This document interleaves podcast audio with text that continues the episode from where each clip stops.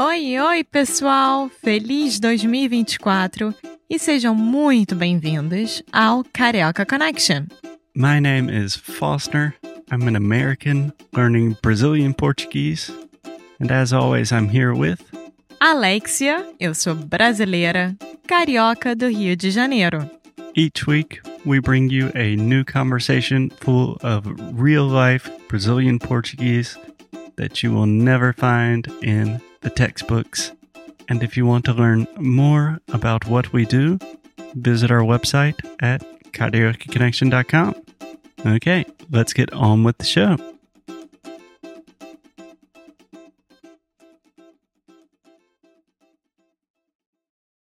Hello, hello, pessoal! Bem-vindos a mais um episódio aqui do Carioca Connection. Estamos falando diretamente de Porto, Portugal, num calor. Tá tudo bem? Meu nome é Alexia e eu tô aqui com Foster. Oi, gente, tudo bem? Oh, Alexia, tudo bem? tudo e com você? Além do calor, é muito engraçada, gente, porque a Alexia escreveu uh, uma lista de assuntos com expressões que ela queria falar sobre hoje. E uma das expressões eu não conheço, mas é o quinto dos infernos. Isso. Será que tem a ver com o inferno mesmo? O que, que é quinto? Estão aí nossas especulações, nossas dúvidas e vamos falar sobre tudo isso aqui no Carioca Connection. É, mas eu não conheço essa frase e agora parece que eu estou no quinto do inferno. Não sei o que, que é, mas tá muito quente aqui. Bom, para explicar a expressão quinto dos infernos, primeiro eu gostaria de explicar o que, que é o quinto, tá? Porque eu acho que faz sentido. É, o quinto, na época do Brasil colônia e da coroa portuguesa, as pessoas, os fazendeiros, os mineradores, é, populares e tal, tinham que pagar um quinto para a coroa portuguesa. O que, que é o quinto? É uma taxa, é um imposto que era cobrado do Brasil colônia. Sim. Quinto seria 20%. Exatamente. Um quarto seria 25%, por exemplo. Exato. É, então um terço seria 33.33. O que você falar, eu concordo. Sim.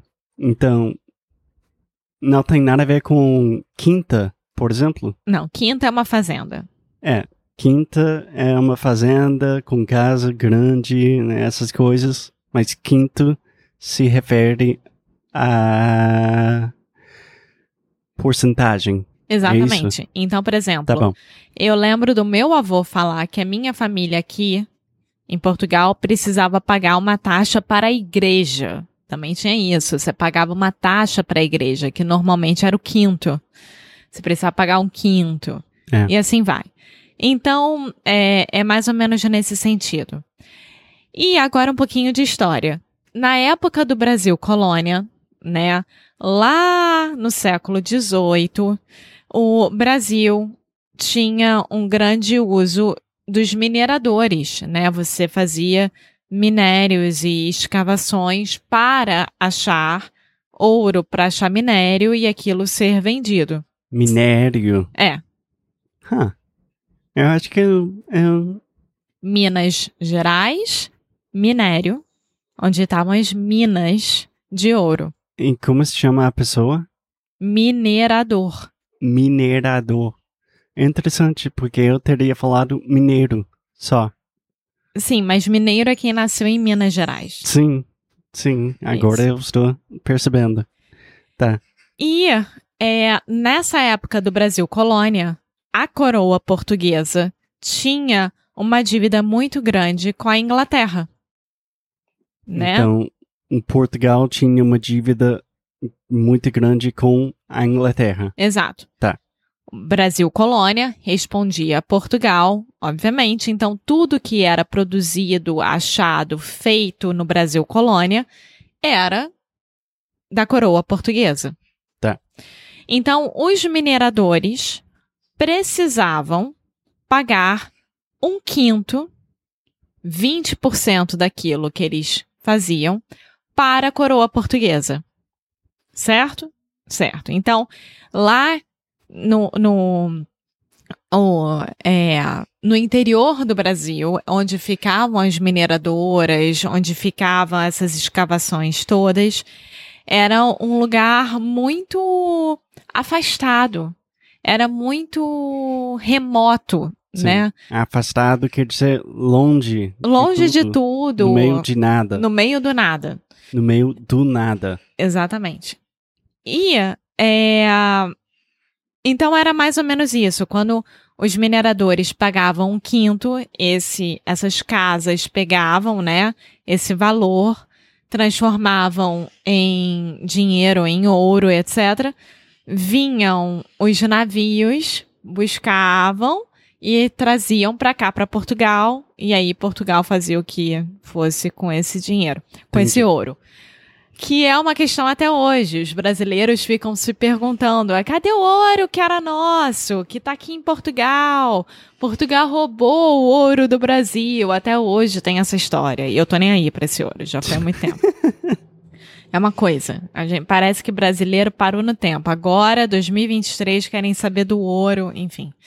É, e aí, você mandar alguém para os quintos significava enviar essa pessoa para o Brasil remoto, muitas vezes como sendo uma punição. Então, por exemplo, você vai lá para o Quinto dos Infernos, ou seja, você vai lá para o meio do nada no Brasil, que é um inferno, é um calor, você vai trabalhar em mineradora, você não vai ter outra vida e etc. Tá.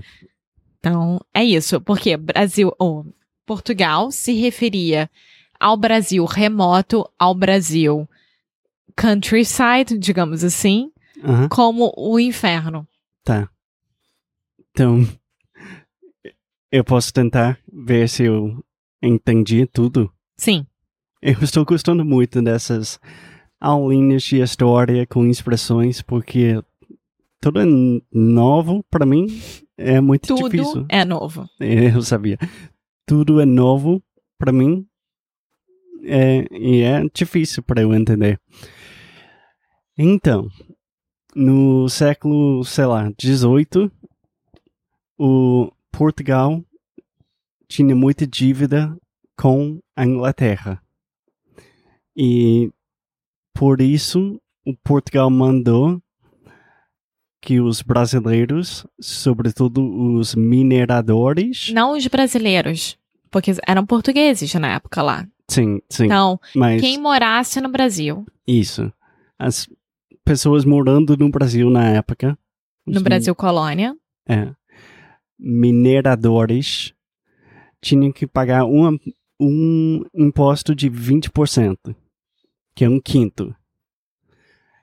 E daí surgiu a expressão vai pro quinto dos infernos, isso. que é basicamente tipo vai pro inferno, vai pro lá pro Brasil que está quente é um inferno. Exato.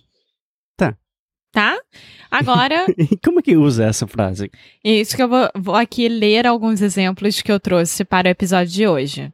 Tá bom. Então, por exemplo, vou te contar, hein? Enfrentar essa fila do banco é uma verdadeira viagem ao quinto dos infernos. Então isso quer dizer que é uma fila muito grande e é muito chato. É, é basicamente isso. Exato. Então, olha, outra. Quando o carro quebrou, naquela estrada, no meio do nada, tudo deserto, a gente estava literalmente no quinto dos infernos. Ou seja, não tinha nada ao lado e a gente estava com o carro quebrado, a gente estava completamente perdido. Tá. Então, neste caso, basicamente quer dizer no meio do nada. Tá. E como que você usaria hoje em dia, por Assim. exemplo. Mas você falaria pra alguém, tipo, ah, vai pros quintos do inferno. Vai pro quinto dos infernos. Vai pro quinto dos infernos. Exato. Você falaria isso pra Sim. alguém? Sim. Para de me encher o saco. Vai lá pro quinto dos infernos, longe daqui. Então, basicamente é tipo, go to hell. Get out of here. É. Stop bothering me. É. Mas é muito forte? Não, assim, você tá mandando alguém pra ir pro inferno. Aí, se você considera isso É. forte ou não, eu não sei. Eu não sou muito religioso, mas parece que Tem é- pessoas que adorariam ir pro inferno, outras não, eu não sei. parece pesado. mas é uma expressão normal que você pode falar? Sim, E é comum? é comum. É super comum. Tá. Você diria que a gente agora está no quinto dos infernos? Não, Porque parece que sim. não. Tá muito gente. calor. Mas não é em relação a ser calor ou ser frio. É em relação a. É o sofrimento. Vai longe, pra longe de mim. é isso, gente. Mais uma historinha é, sobre de como surgiu a expressão. É, A gente tem que lembrar que não necessariamente essa expressão faz sentido ou não de como é que foi criada. Talvez a história não faça tanto sentido assim. É, normalmente como- é assim. É, é uma lenda. É uma lenda, é uma história que tem por trás. O fato é que realmente a coroa portuguesa roubou o ouro do Brasil. tem tudo isso. Então, é. Por exemplo, bem, boa lembrança. Quando a gente passou os três meses lá no Alentejo, No Alentejo é no aquilo era o quinto dos infernos. inter- interior do. Interior.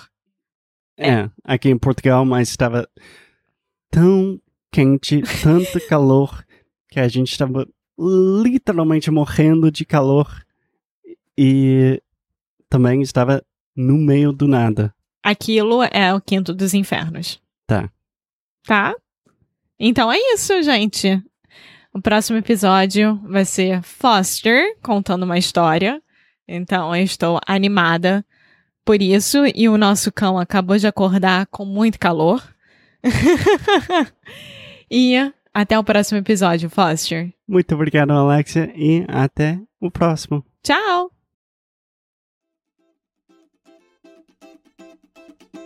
Muito obrigada por ter escutado mais um episódio aqui do Carioca Connection. If you're still listening, we imagine that you are pretty serious about improving your Brazilian Portuguese. That's awesome. You should check out our website at cariocaconnection.com to learn more about our online membership, the CC Club. Some special students get personalized coaching with me and Alexia. So if you want to hang out with us and really improve your Portuguese in 2024, Agora é a hora. Então é isso, pessoal. Até o próximo episódio.